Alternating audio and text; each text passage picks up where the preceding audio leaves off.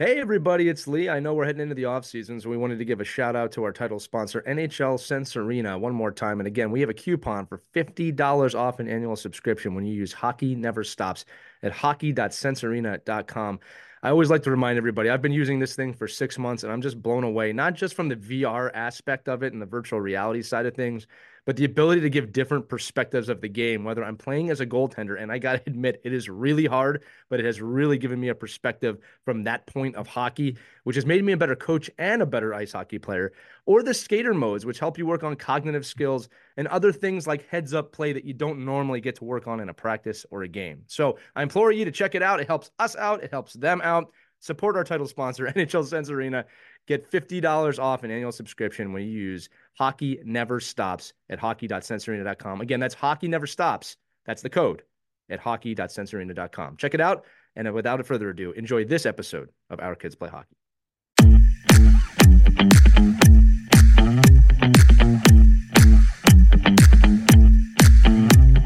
Hey everybody, it's Lee. Uh, today we have an NHLer, a Olympian, a World Junior Champion, but above all, a great human being. Adrien Plavsic joins us today on Our Kids Play Hockey. He played for Team Canada. He also had a lengthy NHL career and then a career in Switzerland in the Pro League over there.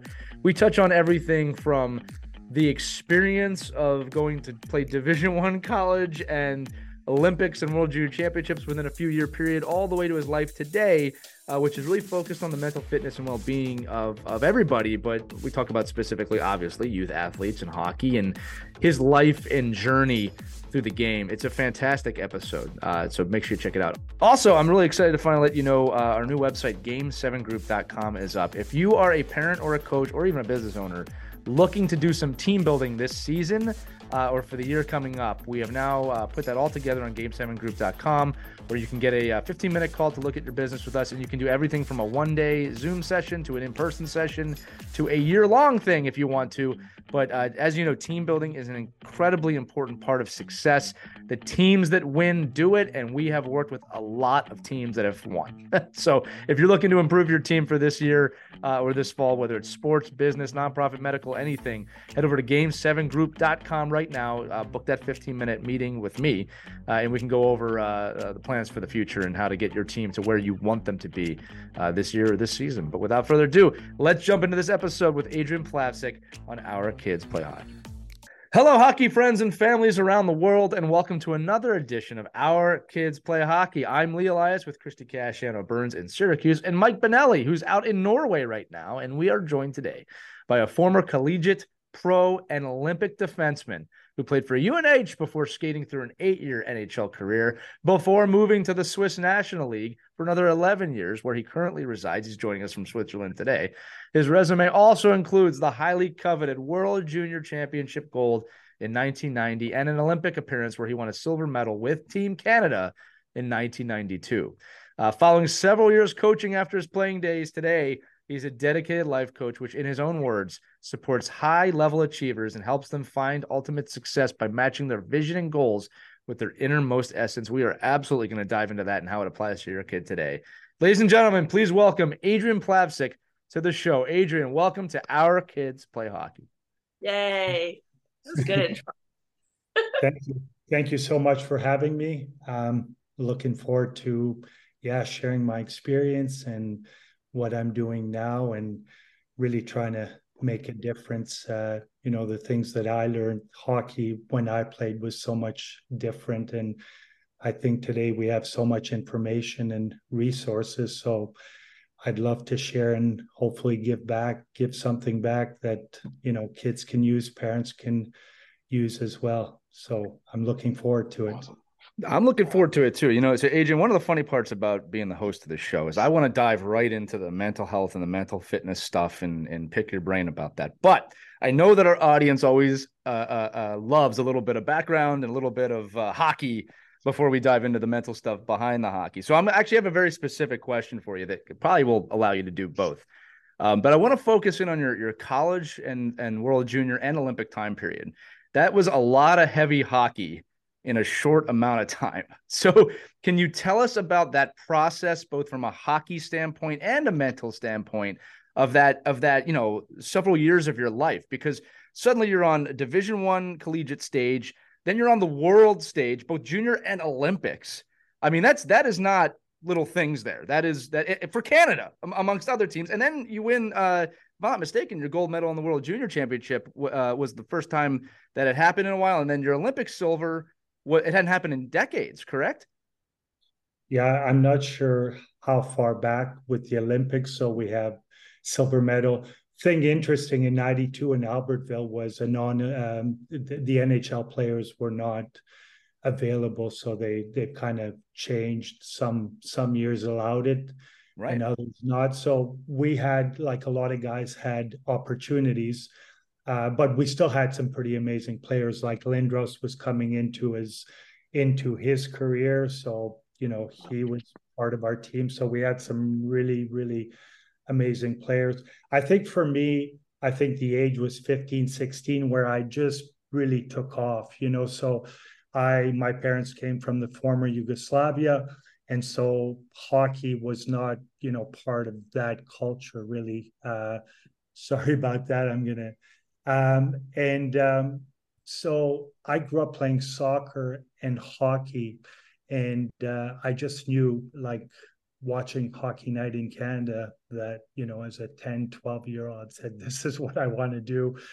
So I spent my days um, either playing street hockey, um, being, you know, organized hockey, but we had the outdoor rinks because Montreal was really cold. So all the tennis courts were turned into rinks.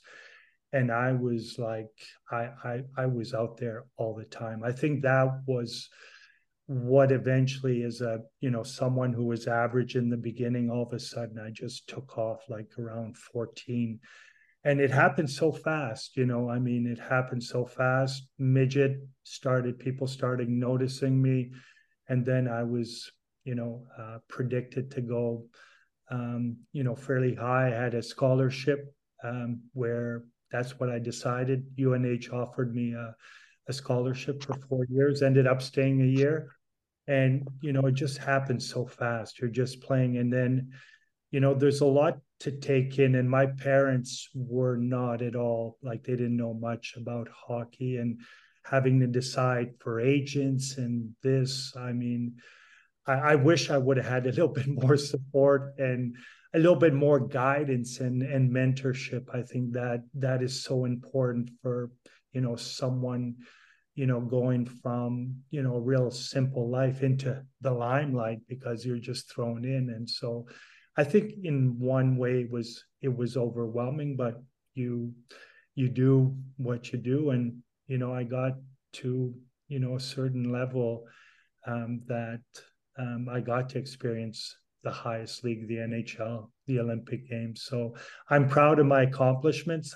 I know I left some on the table and this is kind of what i want to share you know today with young kids really understand what what how can you optimize you know in terms of having the best experience but also you know reaching your potential uh, which everybody's different some are slow learners some start slow you know are, are late bloomers others are you know really good at the start you know, and we're going to dive more into that. I was just right. curious. Do you have like a favorite memory in the NHL that you could share?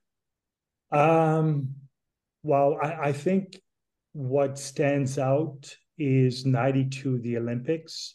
When I came back, I actually got, I, I, came back for the last 16 games played for the Vancouver Canucks. I was drafted by St. Louis, but was, you know, traded, I think was my first year. I was traded to Vancouver.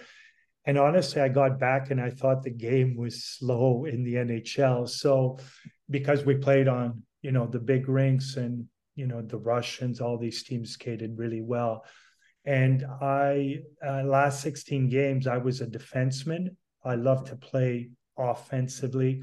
So my childhood heroes were even Bobby Orr. I, I didn't really see him, but everybody knew he, he revolutionized the game. But I loved Coffey, the way he skated, and and Ray Bourque.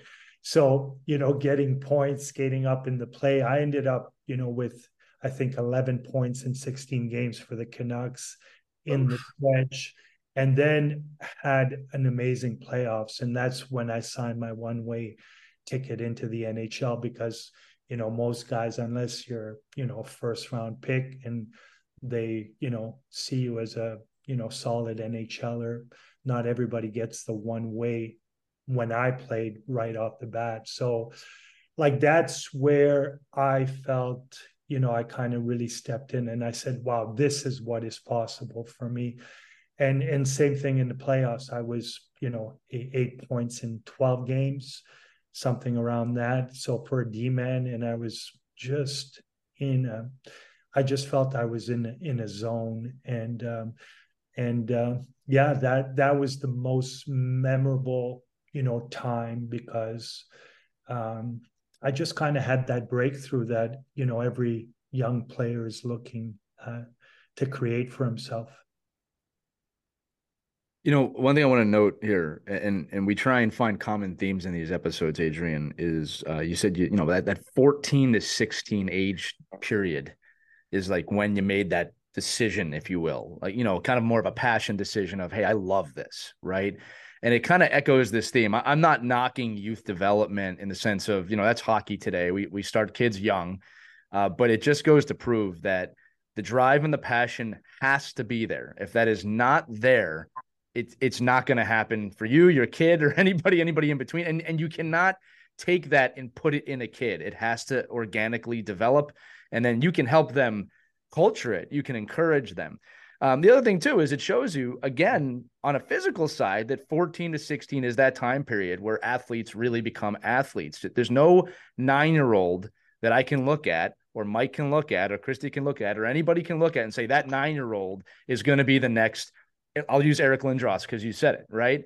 Or Connor Bedard or whatever you want to say, right?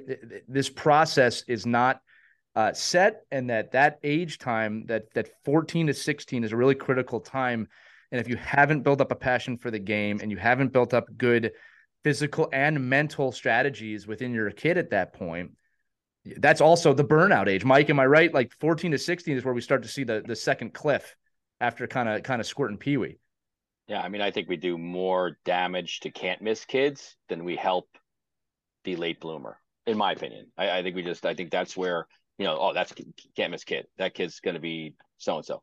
It's and then we do, then we all of a sudden we start intervening, and we, we and we and we try to say, oh, I'm going to help make that kid where you know get where he wants to go, and and whether that player just doesn't want to get there or doesn't know how to get there, and and and to Adrien's point, didn't have the tools and didn't have the support structure, and I mean, it sounds like Adrien, it sounds like you you know, I mean, in a in a in a kind of a positive way, you navigated that world uh, where you must have had really good people recruiting you and asking you to play for them because they didn't manipulate the situation. It sounds like you know they let you develop in your own uh, time frame, and they took the skills that you had and and and worked them within the structure of you know who their team was and and and and being good people overall, right? And I don't think uh, now that we're we're getting into these situations with kids getting recruited. I mean, I was just with a panel a couple of weeks ago where you know there were the, the family advisors speaking with uh, you know nine and ten year old uh, parents, uh, seriously talking to them like there's a there's a there's a plan for you, and I'm like. You know that's tough, but uh, but it's uh, but again, yeah, I think we know that. I think at thir- at 13, 14, and it's not a it's not an untrue statistic. That's when people decide they don't want to play and then it, and it's also the time when players decide i want to play like i want this and that's great those just, are the, those are the best ones can i pause here what do you, i'm i guess i'm lost nine and ten year olds with a family advisor you could you that's another episode we're gonna go we're, gonna do that's a different episode i want to make sure i heard that. you know right? who you are thought, we know who you, are. you just say nine and ten year olds with a family advisor well, te- technically, we're family advisors for nine and ten year olds with the no, podcast. No, no, no. Well, that was. I mean, nobody got my nobody got my joke on the panel, but I'm like, your family advisor is your family. Yeah, like that's right. who your family advisor is. I mean, so, I, but I, but I think I it's uh, totally that. Okay. Yeah, and I and I but I do think I think it's uh, you know I think what we're all doing is is professionalizing kids earlier and earlier and earlier and earlier. And I mean, I, obviously Adrien does this, Lee does this every day with with the groups he works with. You know, that's a huge piece of the puzzle of development right? Because mm-hmm. all that other stuff doesn't it doesn't it actually affects your kids in a much more negative way than a positive way for the most part. Again, There are the players. We know that. We see him every day. Adrien, you probably played with a million guys. You're like, oh, this this kid's not not missed, no miss. This kid's gonna be he's gonna be in the NHL, and you're probably the only kid in your whole team that's played the NHL. So it's just it, it, it, you drive it, and I think that's a great story that you know you're the one that found a way to get outside, play, mm-hmm. explore, you know, find your own game, and uh, you know, so I, I think there is a is there, there I, I I do appreciate the fact that it's a little bit of naiveness there in your family, right? That it, it, it may have helped you. Who knows? Well, I, I look at I compare it if you know the Finnish school system, what ended up happening is they they were way behind, you know, in terms of stat, and they they thought outside the box, and luckily, you know, not having uh, the pressure. What they did is they started letting children be children, you know, for a longer period of time. So go out in nature, explore that, just let you know our natural connection to nature to life just unfold as it is without manipulation.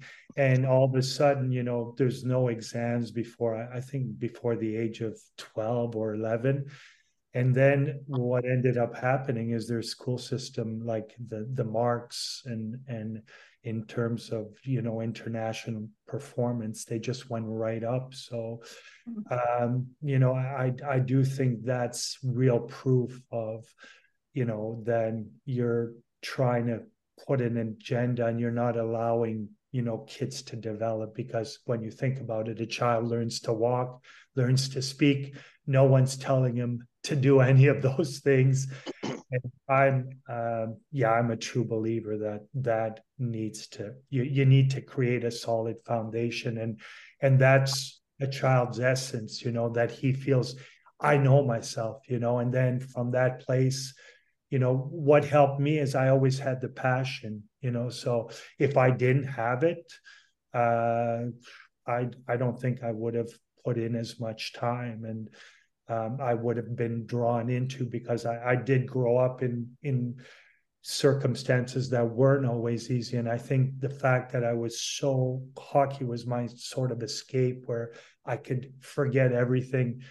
I that's what kind of kept me, you know, in a good place. And so um, to say, yeah, I, everybody's story maybe is a little bit different, but I do think um, that makes a lot of sense to me. Let kids you know develop and then you know once you get to a certain age like lee said 14 16 then you can start you know implementing yeah just thinking about what's the future ahead and and you know talking about that and preparing them for for that life because it's it's not all rosy and you know there's uh there's things that you need to know and it's not just going out and and playing the game of hockey like you did as a kid.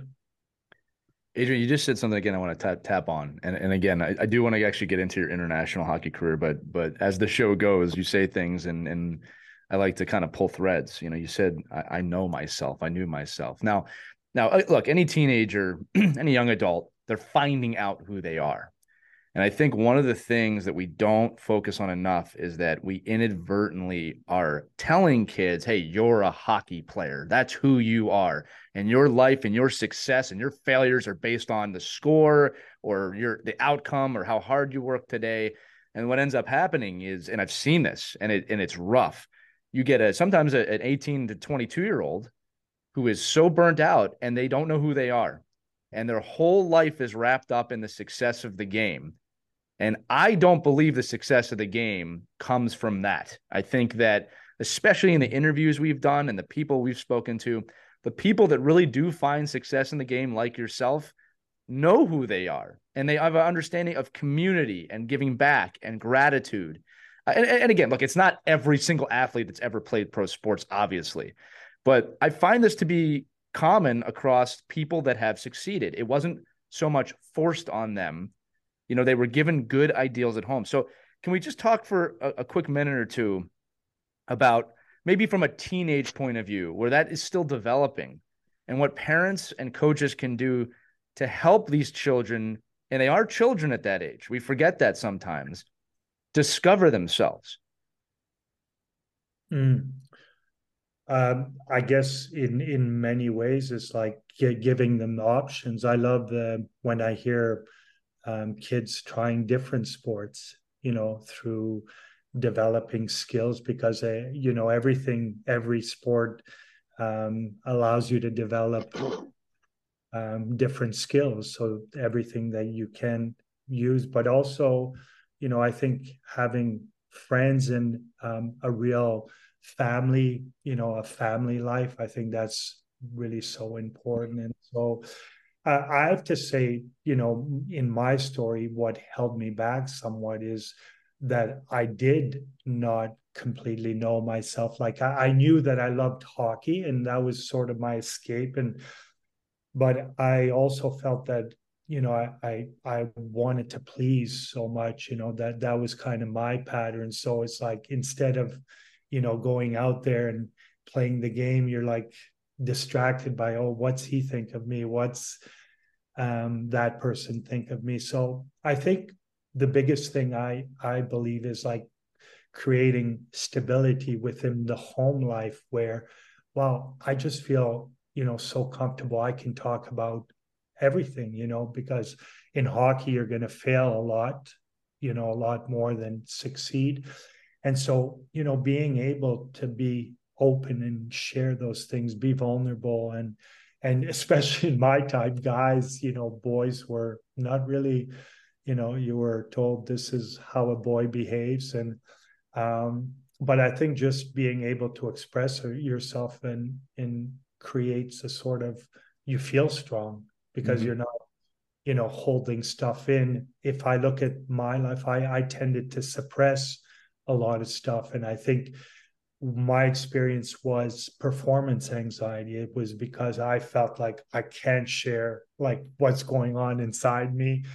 And so imagine like a pressure cooker, you're keeping everything bottled down and then it's going to come out some way. So uh, I think home life is is huge and having really good friends that that's so important community um, and then obviously a coach that you know brings especially in those early years that makes the game fun.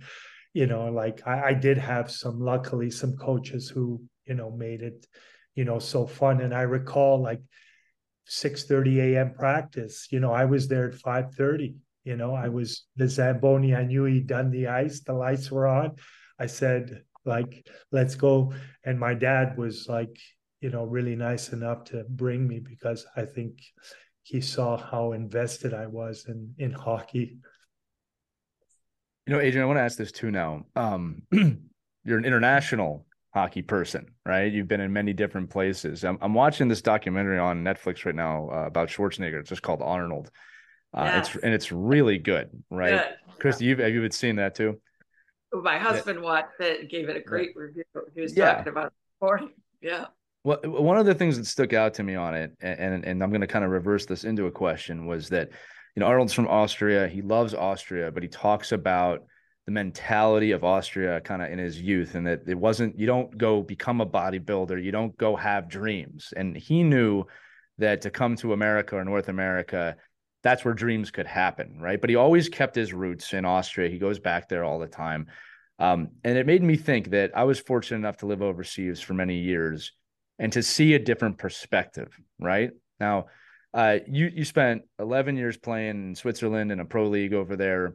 So my question to you is, I'm interested in what, from a worldview, did that open you up to? What are the things that you saw that maybe people who have never left North America don't see that you learned from and this can go both ways it's things that you saw in north america that that's not over there but also the worldly view of being in another country and playing hockey in another country i love that you said earlier that the nhl seemed slow to you when you got back because we kind of have this um, uh, probably not unfair balloon view of the nhl but that's not the only way hockey's played. Uh, and and when you and when you watch international competition today, it's a it's it's a it's a different game in a lot of ways, right? So uh, there's a lot of information there, but I, am always interested in perspectives from people who have played, lived, married uh, uh, overseas, and how that mm-hmm. can impact our audience. Well, for sure. First of all, the NHL has changed now. There's you know, I, I would have been way more suited. Um, you know, we had hooking and holding, you know, and referees let that go slashing. So I was like, you know, I, I was a skilled player, but I had to fight Marty McSorley. So I, I a lot of people did. Yeah. So like I, I was like right in between really being skilled. You know, I had like, you know, 30 points in the NHL as a D man. I, I'd be high ticket right now. So yeah. Cale Makar level. Yeah. No, well, maybe not Cale, but you know, there's a lot of great what they're looking for now is puck moving defensemen. So I wasn't, you know, it's whether you're either a top OD or you're gonna slug it out, cross check guys. So so I think the game now is probably faster you know and and so there was a lot of holding slowing down. So when i went to the olympics big rinks you had the best of the rest of the world. Like you know you had uh zubov malakhov who played there. You had uh, bykov who's a legend in russia as well. So the game was quick and i just you know you you play fast and then you get into the environment like soon after and you go wow i have time you know? Like i didn't feel under pressure and i had time and so the environment's so important in you know allowing you know these skills to flourish. Uh, but what i learned in in europe is that i guess in canada school um, balance life was not really you know you you played junior you went to university looking back, I I think I wasn't really mature enough. Like 18, you're playing with 30, 30 year olds, 32 year olds in the NHL. And, you know, looking back, I would have said that if I stayed, you know, in school till I was 22, let just your you you develop, you know, you mature. I think that would have benefited me and I think certain NHL teams are good at recognizing that whether a player is ready or not mentally, because you're thrown into an 82 game schedule where you're going to get beat up. It's a grind. So recognizing, you know, which which young players are are ready for that.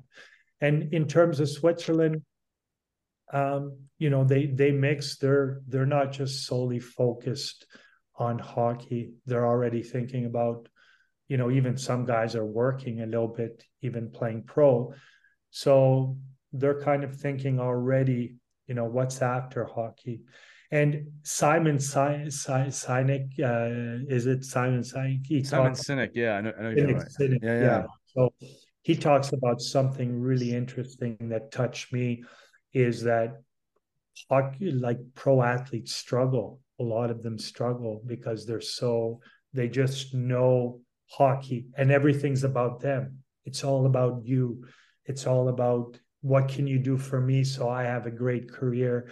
And what he says is that sense of community not everybody you know creates it depending on you know how you grew up. Some do naturally. So they have all these connections afterwards. I didn't. So you you're thrown into you know this other life where i could be you know selfish but now i have to bring value. I have to learn new skills. And so he talked about a quarterback who knew that. He realized that his days playing in the nfl i can't remember the name it's really an interesting conversation. He talked about he used his career to create his platform realizing that you know that's just something he does and the way he's going to impact mm, you know thousands of people is is after you know and and so he's already has this bigger vision of what he's trying to do. And and football was just a small part of it. So i think you know having that guidance and people see because you're you what ends up happening as a pro athlete, you're so yes, shiny object is like, oh, I can be a star. There's money, and you think that's going to last forever, but like anything, it doesn't. And then, like, have you done anything? You know, have you built something? You know, while you're in the prime, while you're able to influence so now i find myself like really i have to you know find new resources bring value in a different way. So really reinventing myself and it's really it's hard work.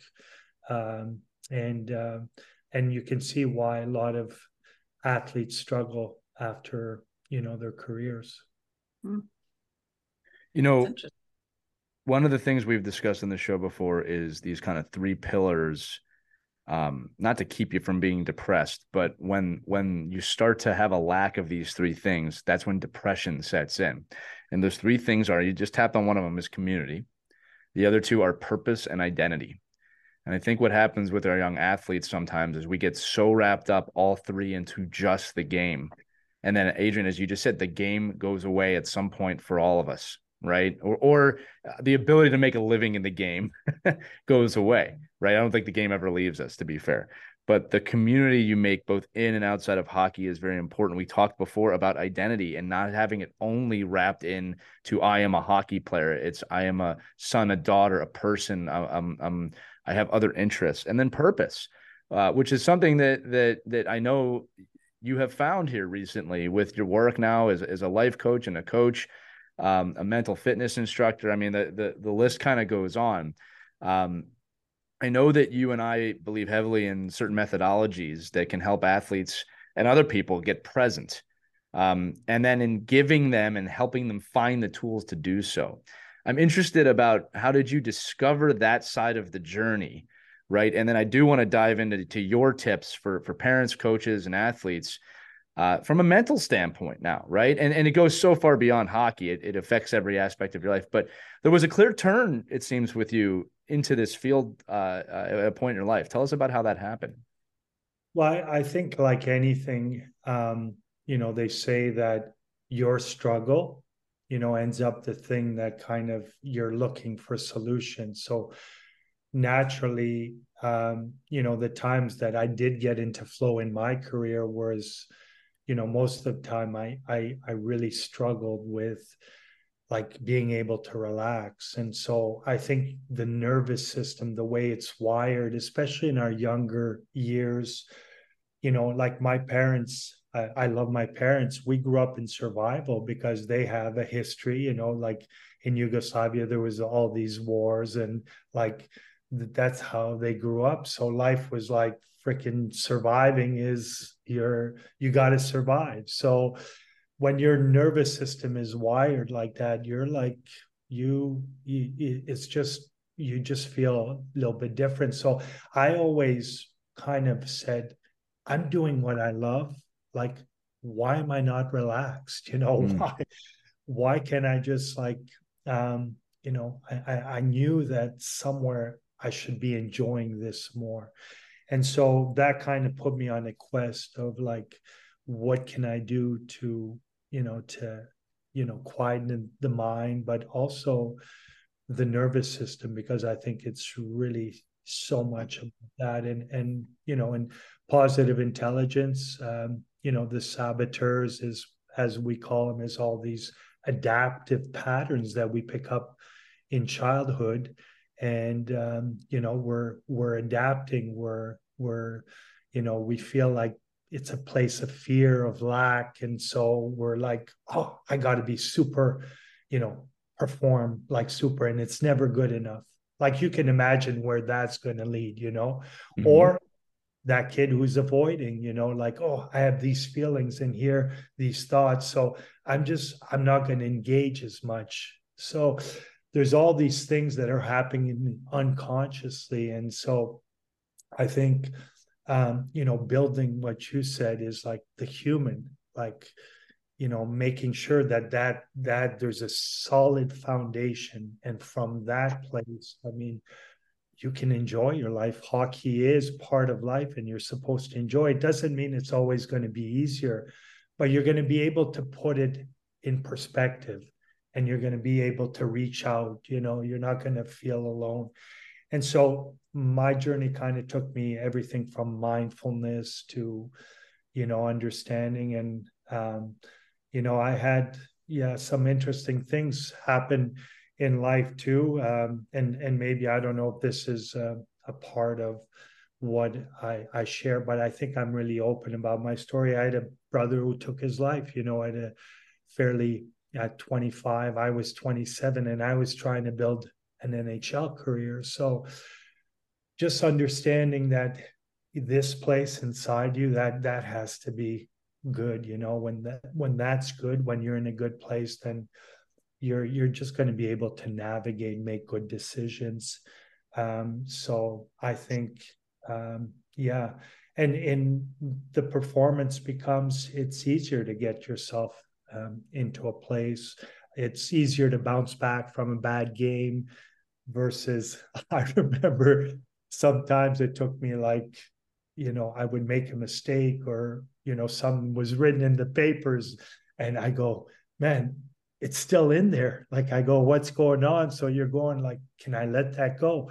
And that letting go process just happens naturally but it's very much to do with your inner beliefs you know and those are kind of hiding. Most people don't know what their you know beliefs are. Is like somewhere i feel lack I feel I'm not good enough. And that's kind of running the show, op- operating from, you know, back there. And you're not really noticing, you're simply reacting mm-hmm. to the emotions it's creating, the thoughts that it's uh, bringing forth. So I think definitely there's so much we can do, you know, for young kids, just teach them like, hey, it's okay. You learn strategies and and learn that you know sometimes thoughts you don't have to you know get so caught up in them.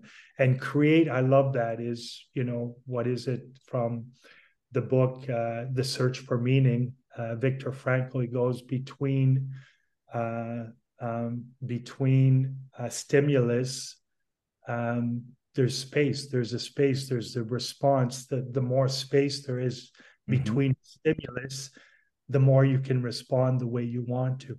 And I think that's so key teaching kids, you know, to be more mindful and and to to kind of understand their emotions, their thoughts, and and give them tools that they can, you know, navigate. Because hockey, like many sports, it's like quick. You're going to make mistakes.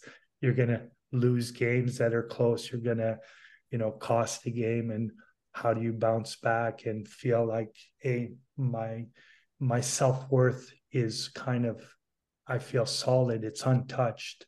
Okay i'm disappointed i might be down but that self-worth that foundation remains untouched. And maybe we can talk a little more about that. Go ahead mike you're left no no just like i'm like i'm like it's so frustrating. Yeah. i don't mean to yeah. interrupt you but what's on my head here like when you hear Adrien speak and when you hear a lot of these really great athletes that we've had on and, and motivational professionals um, that work in this every day and then you leave you know a bunch of yahoos like me coaching kids uh, you know that that that are aren't like professionally trained you know to understand what a child's mind and emotions go through that the last thing we need to do is work on power plays and penalty kills mm. in education. It, and it's more all of this. And and i've been and i'm a you know coaching education geek. I mean i've you know i've done all my usa lacrosse usa hockey usa soccer baseball. Like i just love hearing like all the other educational institutions in sport and how they teach um, for the fundamentals right? But all of that really goes out the window when you, you know Adrien, you said it that you can't even let go of a bad play from four games ago that you're still thinking about it because somebody else brought it up and they're in your head and you're in your head. And I think that neutrality of learning that the past is the past and the and the and the future doesn't matter. You're in now, like the, right now we're in a, in a in a neutral space that you control. Mm-hmm. Many of us as coaches with the in youth programs um, aren't equipped to even understand that piece. And I think that's where, you know, we have this huge disconnect in the educational piece of teaching our kids because yeah, we could do all this other stuff and and I just wonder how many kids we're missing on a daily basis from reaching their own potential because we don't even know how to spot that. Right. And even with parents too, because I, I got to be honest with you, you know, when we first started in hockey, I had no idea what an emotional roller coaster we were going to be riding. The highs can be so high and the lows can be so low. And within a day, I mean, you might have the worst game in your life and the kids feel like crap. And then the next hour or two, they play another game and they're super high. I mean, nobody really prepares you for for that too. You know, even even from the parent side of it.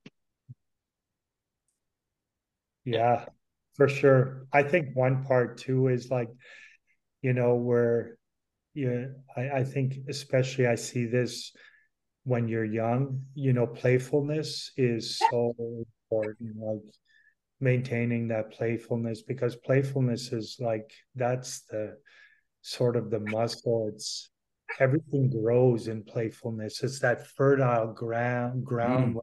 that there's so many positive emotions and in that place everything can kind of flourish. And obviously you know as you get older you have to get a more pro routines and that. But you know when i look at we talked about Jagr like why he played so long is because like i, I see a kid the kid's still in mm. him.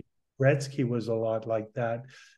Um, so I think that playfulness is really it's so huge. When it starts getting serious way too young, oh my God, that's a that's a recipe. That's a disaster waiting to happen. Something will go, you know. So and give you an example in Belgium, like um, you know, they with soccer or football as they call it, they they did something really interesting. They they they were you know dropping in terms of you know talent and performance and world stage.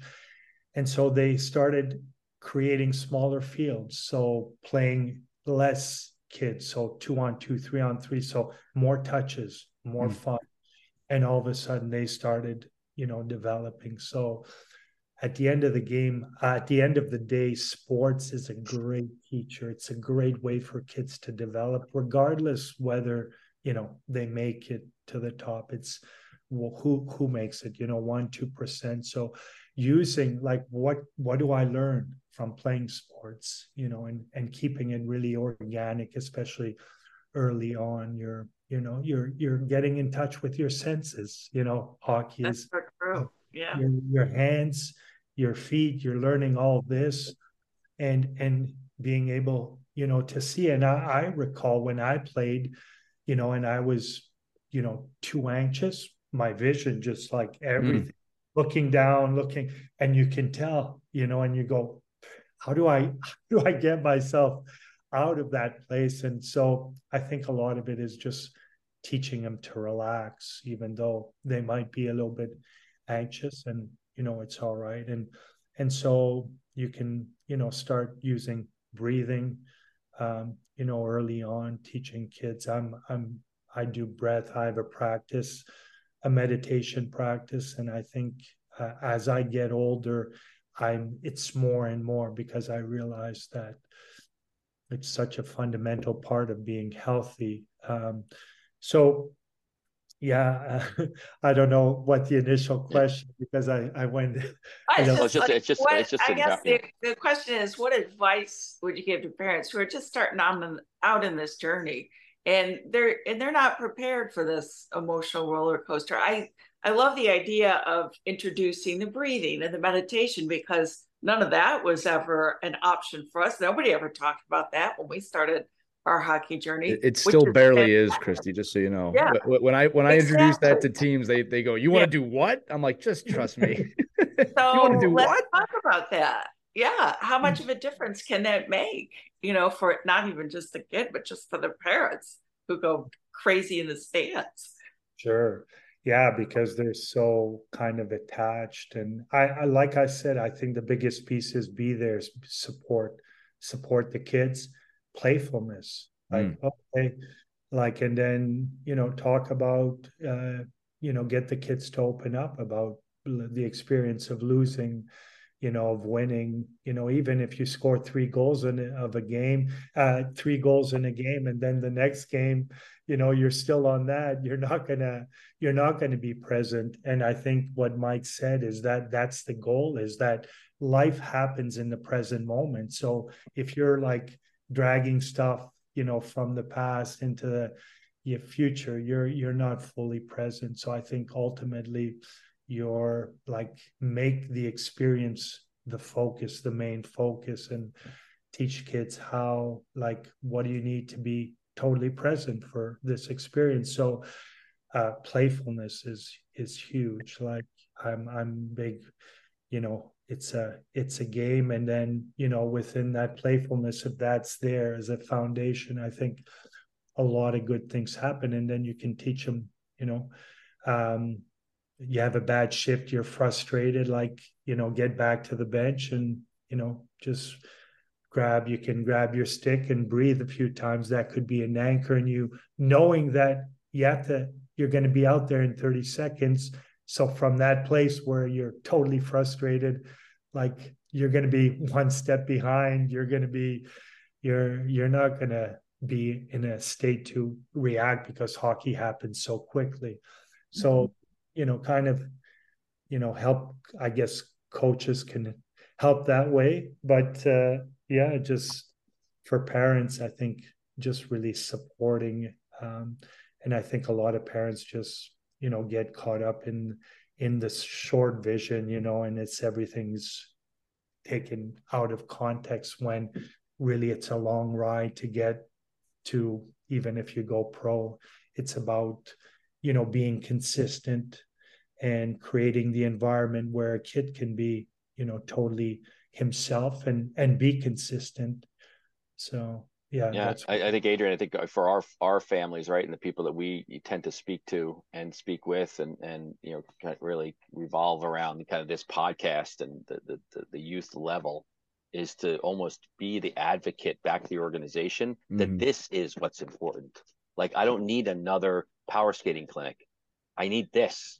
Like, and hmm. we can do this as you know, it's so hard for a parent to be alone on an island and say, "Oh, my kid's going to do, you know, visualization training and and motivational breathing and like that's really difficult for an 11, 12, 15 year old child to be in a room doing that like before a game when it's the right thing to do." Right. And everybody else like, "What the hell's wrong with this kid?" And who do these parents think they are? like, it just that's what happens. And I think it so I always advocate that that's why we want to do it as a team. Now, whether every team member utilizes it or not is that's another story. But if we if we looked at this as a as a practice, like if we taught it as a way of in our development structure, it doesn't become foreign. It becomes practice. It becomes part of your development. And I think what happens, most people I know where we are um, see it as, oh, that's what that that's what that that that one family's doing that thinks their kid's going to go pro. Well, no, they're the kid's doing it so that they can enjoy the sport, but we're doing it because we want to have a better team. Um, you know, if you want to be if you want to be the best teammate, you have to be your best self, right? And mm-hmm. then if you could be your best self, you can now contribute to the team. So I think it's just a, it's a funny thing how we look at these these non on ice activities and don't see them as as or more important than the time we spend on the ice, and that playfulness and free play and free and the freedom to explore the game is actually where the best players in the world develop. And we don't see that because nobody's watching the kid in the park and nobody's watching the kid go to the tennis courts that are frozen and demanding they go out there and skate. They're just doing it. Yeah. And, uh, i think that's uh, and i and I, so i would implore the people that listen to you and and the people that were on this you know that work with lee and that that they that be the advocate for this because if it helps your kid and you can help your child help yeah. the rest of the team, it helps your kid. Right. So if you want your team to be successful and you want your kid to get noticed, then help your team. and that's the sport we're in. Unless you're going to go play tennis or golf or something like that. That is the piece that is missing consistently. It really is. No. I agree. well, because it's it's for us. It's me, me, me. Like I'm going to do this for my kid. But yeah, but your kid can't be successful without the team being successful. That's what's great about our sport. I mean, that's what's great about hockey. Is what are you talking about, Mike? What are you What are you talking about, man? A hot shot with the ten goals. That's the kid. No, go ahead, Adrien. Sorry. I get it. Yeah, yeah. But Adrien, it's your show. So yeah, I, I agree. But I think that I think that's just like that. Those kind of things that you can like that you see, and maybe maybe really talk about like because you're in Europe and you're in uh, you know you're in like these Scandinavian countries that you see it right. You see it at the the way right. the children are worked with at the youngest levels. And the sad part is like where I am right now in Norway and talking to Norwegian hockey, they want to be like like they they're trying to make things faster. They're trying to make all-star teams earlier. I'm like, no, no, no, no. This is where you don't go down this route. Like the the the ability to just to just Play. be a player and and mm. be with your friends and enjoy coming to the rink and and and having that is really what the secret sauce is. That's why a town of you know 400 people can produce NHL hockey players, you know, and and and they can be successful. And and you said something interesting about you know visualization, all all related to imagination. Mm. I mean, kids kids are.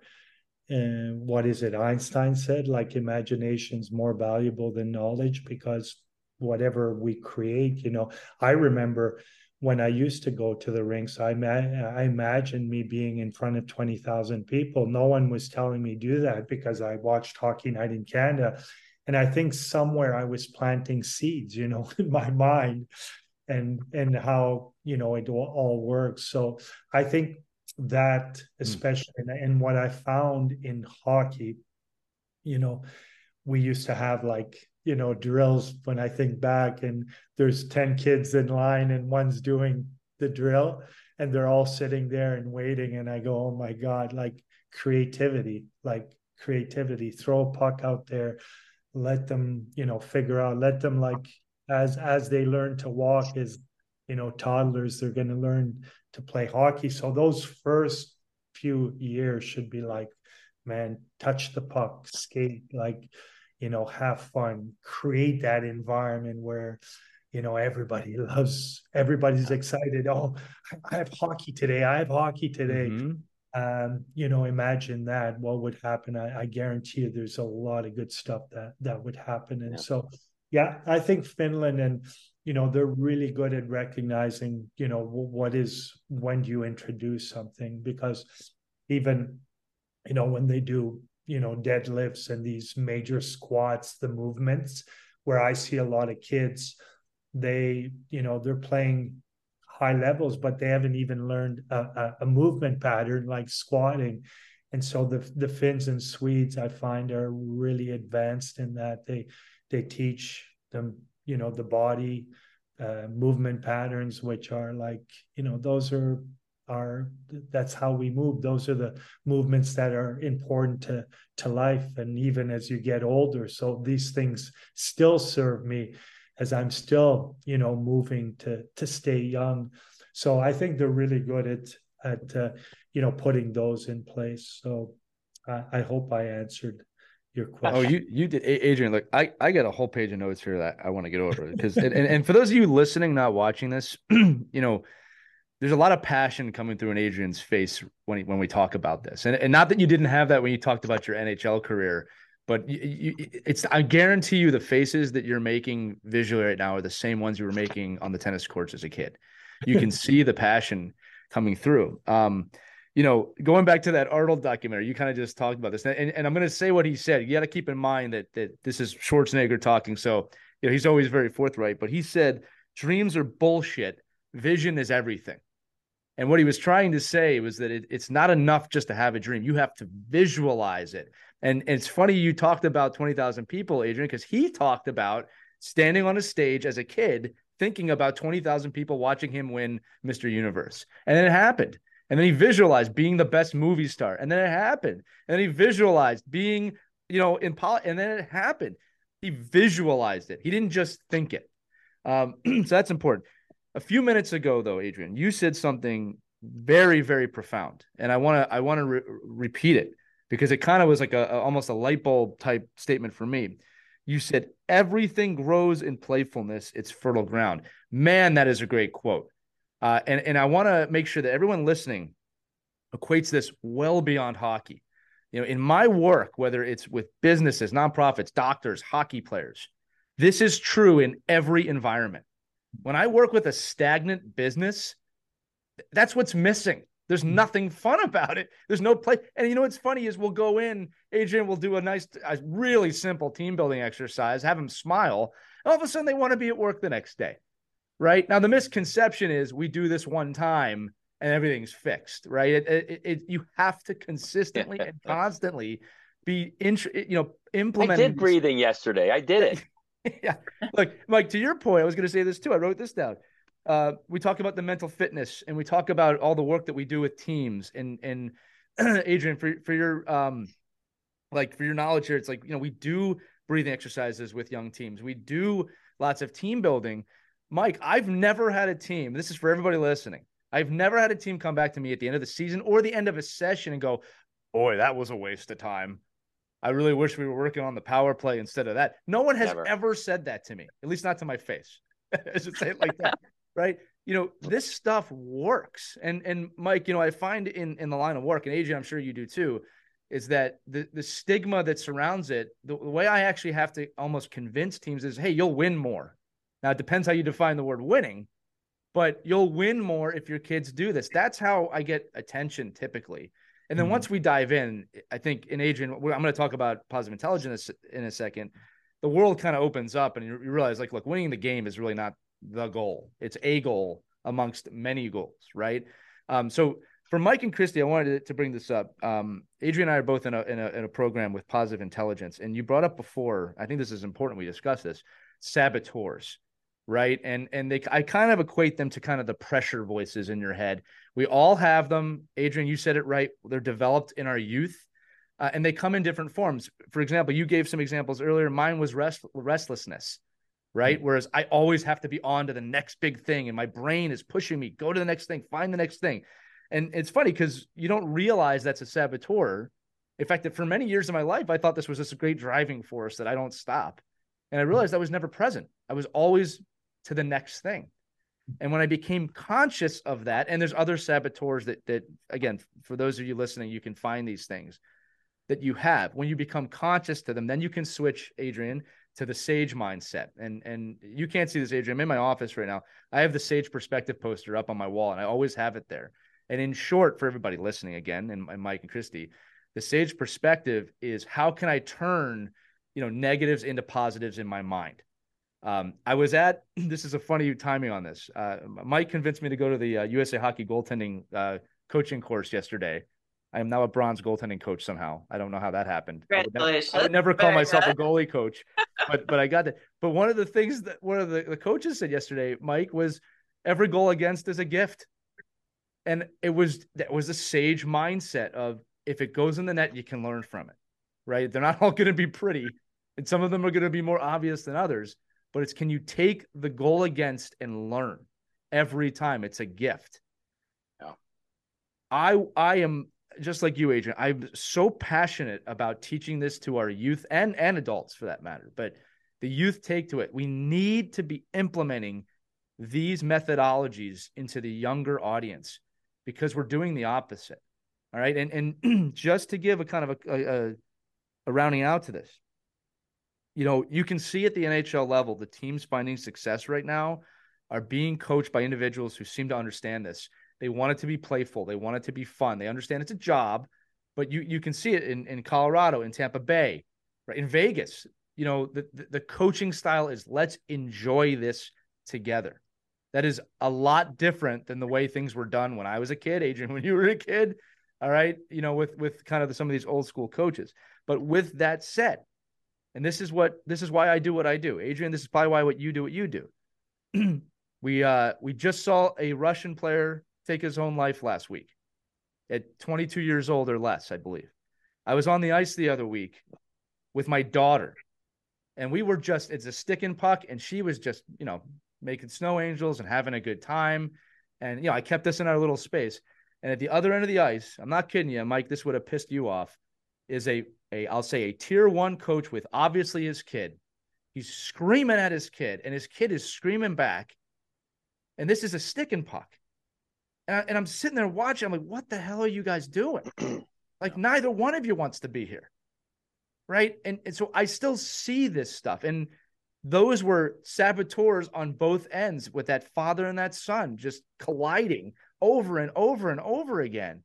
No consciousness. Now, I try and approach that with grace too. If like, you know, I'm not going to go up to those guys on the ice and say, Hey, you know, I want you to conscious, but you know, I, I, I hope for those two, right? Like, I hope they can discover this mm-hmm.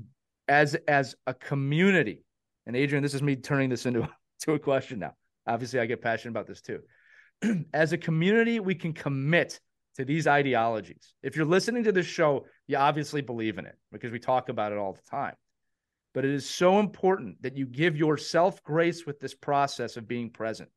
Your mind is your mind is wired to not stay in the present moment. It, it wants to explore. As you said, Adrien, wants to be creative.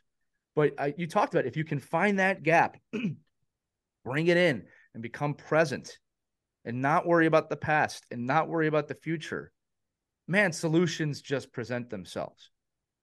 Right? If those, if those, if those, uh, I, I used to call them negative voices. I call them pressure voices now. If they hijack your mind, you're not going to be able to make great decisions. Right? So, Adrien, I, I, guess I'm throwing it back to you for more of a comment when it, when it comes to the game. But I, I see this; it's still prevalent. Mike made the great point before of there's this stigma. If if I go to a team and say, "No, I'm a mental skills coach," they go, "Yeah, but what what is that going to do what what is that going to do for us, right? I just would love your your general thoughts on this.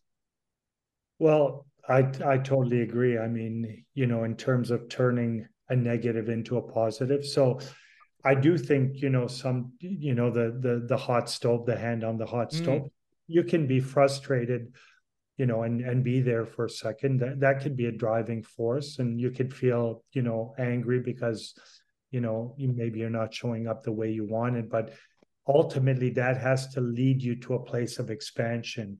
You know expansion to me is that that's where you're going to play your best. If you're contracted forget about it. Everything's slower. Your muscles are responding but you know your vision's impaired. Um, so it's really about you know realizing okay you can experience that but you know how do you how do you step into a state where you feel empowered where you know you're going to make progress and that's all you know about expansion. So i think you know that's really important and and realizing that you know most kids put enough pressure on themselves. So if there's you know pressure plus pressure from the outside imagine you know someone like you said a, a young kid at 22 taking his life like that's that's crazy. Imagine what's going on in someone's head you know to be able to to do that. So you know realizing you know it's really our responsibility to understand. You said something really that touched me. Yeah it's a business you know there's got to be a level of professionals but that in itself is the bigger picture is life. Mm. that is all within life. And what's life you know? Life is I mean, it, if you're not waking up feeling good, empowered, you know, happy, experiencing joy, whatever you do, you know, it's it's just not going to feel the same way. So we have to like, you know, get them to get excited about life. Okay, this is a part of life and and that's how we should teach hockey, like part of life, something that can help you evolve even raise your consciousness level, you know. So, you know, in terms of like, hey, okay, I felt anger, I saw it, you know, mm-hmm. I saw it and I I grabbed it, you know, right. and I said, okay, cool, I can handle that. I Call can out, right? I'm gonna I'm gonna turn it into something. I'm gonna use that energy, you know, of getting angry, frustration, and I'm gonna turn it and and be a sort of what do they say alchemist you'll turn it into yeah. into something and you'll use that energy and you're going to step on then you know next time on the ice and you're going to make a great play you're going to have this surge of energy so teaching them those principles of life because we're playing the game of life you know hockey's you know just one of the things that's always changing and you so, can be playful with that too the game of life right you know, and that's and, that, and that's Lee's yeah. point too. It's going to help you win. Like you know, like we tell the kids all the time, like which wolf are you going to feed today? Like you're going to feed that Oof. that negative, horrible, you know, self defeating wolf, or you're going to feed the the good wolf. Like, and I think it's like you know, but that's but if parents and coaches understood that it's actually it's not like voodoo, it's actually how you're going to win. Like it's it's the better way. It's the better way to learn and win. Well, and Mike, I want to add this too, and and Adrien, this is the one that I find um, is the stigma with what we do, is there's this misconception that if you're present and peaceful, you will lose your competitiveness, and it is quite the op- opposite. All right, I am. I've always been competitive. I've had more success with that competitiveness being present than when I felt like I needed to be angry to succeed, or or as you said, I wasn't an alchemist, right? I didn't use the energy efficiently, and you know, I, I, I have become more competitive in a positive way since being present than when I wasn't. And here's the thing, and this is how I also break the stigma because that's just my word. Who am I, right? If you look at the greatest of all time, most of them had an ability to be present better than anybody. Uh, we talked about Schwarzenegger, very present person. Kobe Bryant, very, very present per- person. And they've talked about this. They, they success leaves clues, right? Uh, I remember in the Michael Jordan documentary, right, The Last Dance. I said it. The most important part of that documentary was not that the Bulls won that last championship. It was people. His his teammates said in the documentary, he is the most present person I have ever met. He's yeah. also probably the greatest competitor in modern history in sports. It it's there, my friends. the, the the clues are there, the success stories are there. All right. And and you know what? The funny part about it is there are so many examples of people that are not present failing at the highest levels that it makes you wonder in the first place of why are we subscribing to that over and over again? And, and look, the answer is this we're just learning about the mind now. This is a really recent discovery when you think about it, right? In terms of, oh, like my mind is a muscle and I can train it. And this will be kind of my last question for Adrien because I'm hogging all the mic time here. But one of the keys we didn't talk about here is this we're talking about the importance of mindfulness, the importance of being present. We did not talk about the importance of practicing it right and it, it is it is such a key part of it is you don't just achieve mindfulness and you have it you're not just present all the time, and probably unless you're like a Buddhist monk sitting on a mountain not speaking somewhere, which is again, no offense to them, that's not going to be me. I don't I mm-hmm. don't necessarily want that life. But this is something, and this is the, the course that you and I take that or, or the certification that we have is to consistently and constantly practice this multiple times a day. And and I'm at a place with it, and Adrien, I don't want to speak for you. I'm at a place with where I've been doing it for over, you know, a couple years now that it's it's natural to me now to just snap my fingers and okay, I'm gonna be present for two minutes. Um, and man, the the power of that, what that has done for me personally, professionally, with my family, with my kids, has been life changing for me. Right. I, and I'm curious if you're having the same experience. And then also, how how do you practice your mindfulness every day? Well, I think yeah, so well put. Uh, um, what I love saying is you know we all have an essence to us you know like a nature and you know just like you were five you know 10 like and now you're older you know like which version of you is real well they're all you know that essence and when you do those reps you know you're kind of connecting to that essence you know i, I love to return you said like competitiveness because you hear that has to look a certain way. You don't know what's happening inside of someone. You know, he might be like, So I love this. I'm like, and a perfect example is Bruce Lee. You know, I love mm-hmm. using Bruce Lee. Like, you know, you're talking about, you know, just delivering a punch. It's not like wasting all your energy. It's like being really intentional and it's really almost to the point where you're feeling the energy you know? So there's i think there's a real art to it you know really sensing and and so it's really to me it's like getting in touch with that essence you know and your inner resources and what's that feel like? Can you you know make that come alive mm. and see how that shows up? And so like I said, it's not the one making the most noise. It's the one who has, you know, the ability to focus when everybody's like totally distracted, when, you know, they're down two goals and, you know, there's someone who's saying, okay, I'm good. I'm, mm. I'm focused. I know what I need to do. And then all of a sudden, that ability to focus, I think, is really is so important in life. And there's so many distractions. You know, they even talked about now, you know, there's someone in terms of working with the phones, you know. So you're constantly on your phone being distracted, you know, and that's, you know, taking away from, you know, everything, you moving forward, you being engaged in practice, the way you're showing up. So really recognizing that that your attention is being can be hijacked at all times especially now. And to me a sage you know a, a sage skill is is your, your ability to focus you know it's like and that is really i think kids learn we're examples. So they learn by doing you know just like the the lion learns to you know there's some instinct to it but they learn by simply watching. So if we're the example we can say very little but we're going to create the environment where you know there's going to be success there's going to be focus there's going to be calm you know there's going to be uh, all the things that you need i think to succeed. Totally agree with all of that.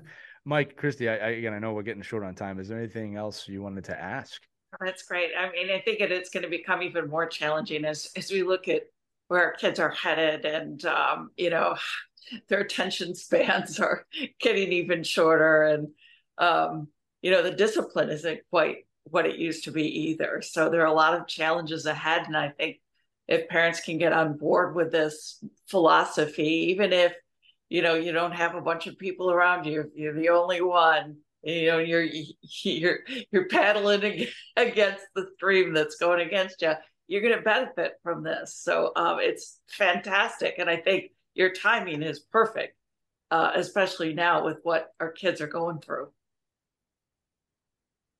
Yeah, and it wasn't it wasn't too long ago. You know, guys were you know smoking darts in the locker room. You know, between periods. So everybody learned. Yeah, there's always there's always there's always uh you know there, there's evolution right of the player and the mind and the body and we learn that we have to i mean you know we talk about these you know great athletes the jordans and the woods and the you know the the mental but but adrien i mean you're in a one percenter. I mean you're you're you know you're in the same boat. I mean in my opinion and i look at guys like you and say okay there's like 1% less of the population in my world which is hockey right that that have played in the stage that you've played in. And if our parents can take just you know your experiences and and you, you, know what you're seeing and the fact that you're around other great athletes and you've seen listen i play with some like really great guys right and there were a lot of guys that i'm like i don't even know how they got through the day like mm-hmm. they just like uh, you know they they imagine if you had these tools uh you know when you when you were 10 11 12 and us as parents had the tools that said hey you know just like right now i mean i, I can't imagine a kid going into junior hockey without knowing what the weight room is and and and and, and having a nutritionist and all that kind of stuff, right? So as we develop this knowledge, I mean, I think you know, following people like yourself and obviously Lee and and and knowing that you know we can u- utilize these great resources, that's actually much much easier to get to now, right? Because it's all here. I mean, this is like you don't have to explore; you just have to Google. You know, I think it's so. It's I think it's just an easier way for us to do it. But maybe, or maybe we have to be off the phone a little longer. Maybe we don't have to Google so much, but uh, get somebody else to tell us. But I think it's great. I really appreciate you coming on because it just uh, you know gives a little more inspiration as we go through the summer and you know into the into the year to find out how to how to put these things um, to work. You know, with our teams. I can I share one more thing I find is just uh, uh, grab me something I'm learning in the master coaching that I'm doing. I do this is we talk about making contact so making contact is like, okay, we see you, I see Lee, but actually, do I really like see, you know, the person and and making contact? We talk about in our coaching circle is the carrier wave of communication of so many things of transformation. So when you see that kid, you see the person, not what you're wanting, what your intellect, what you know the agenda is. You actually see how can I serve? How can I serve that kid? What does he or she need like right now? So you create that contact where you see that you know person. And I think like if we you know show up in that way and imagine like even the relationships, the level of trust that there's going to be. And uh, these kids will go, you know, they'll do everything when they feel like, wow, this person cares about me. But it's not just kids, it's adults as well. So I want to put that piece of like really connecting, you know, like connecting with, you know, those kids, whatever you're doing in coaching and, you know, drop the agenda a little bit and create that contact and then you'll see amazing things will happen I think, Adrien, to your point, if you do that, you're coaching a human being. If you don't do that, you're just coaching a hockey player, right? There you go. And and great coaches, not limited to hockey, create better people. And we, we say on the show all the time, great people become great players, not not yeah. the other way around, right? Great player doesn't mean you're going to be a great person. Uh, Adrien, you're a great person. I want to tell everybody if you enjoyed this episode, make sure you follow Adrien on LinkedIn. Uh, last name P L A V S I C. All right. Um, Adrien, is there other places people should go? I mean, you put some great content on LinkedIn. I just didn't know if there was another place. Yeah, I think uh, right now Beyond Performance is what I'm going to have a website up and running. So I can share that with you. But LinkedIn is the main place I kind of put, you know, my contacts. So you can look at Adrien Plavsic or Beyond Performance and you'll see me there. And I'm slowly getting active on on Facebook and Instagram, but uh, my website is where really I'm going to share what I do. So, um, yeah, I'll, I'll give you that information if I can and mm-hmm. when it's ready. But yeah, uh, I really appreciate it. it. Was a real pleasure to exchange. Yeah, it goes both ways, and I'll, I'll say an Olympian, a world junior champion, NHLer, but above all, a great human being. That trumps all of those. Although those are pretty good credentials there. But that's going to do it for this edition of Our Kids Play Hockey. Uh, if you have loved this episode, make sure you give us that five star review wherever you're listening. Share it with your friends, put it in your team communication, share Adrien's story with the people out there. We need to get these messages out there. But uh, for Christie Casciano Burns, Mike Benelli, and Adrien Plavsic, I'm Lee Elias. We will see you on the next edition of Our Kids Play Hockey. Make sure to have a great week, everybody. See you soon. We hope you enjoyed this edition of Our Kids Play Hockey. Make sure to like and subscribe right now if you found value wherever you're listening, whether it's a podcast network, a social media network, or our website, ourkidsplayhockey.com. Also, make sure to check out our children's book, When Hockey Stops, at whenhockeystops.com. It's a book that helps children deal with adversity in the game and in life. We're very proud of it. But thanks so much for listening to this edition of Our Kids Play Hockey, and we'll see you on the next episode.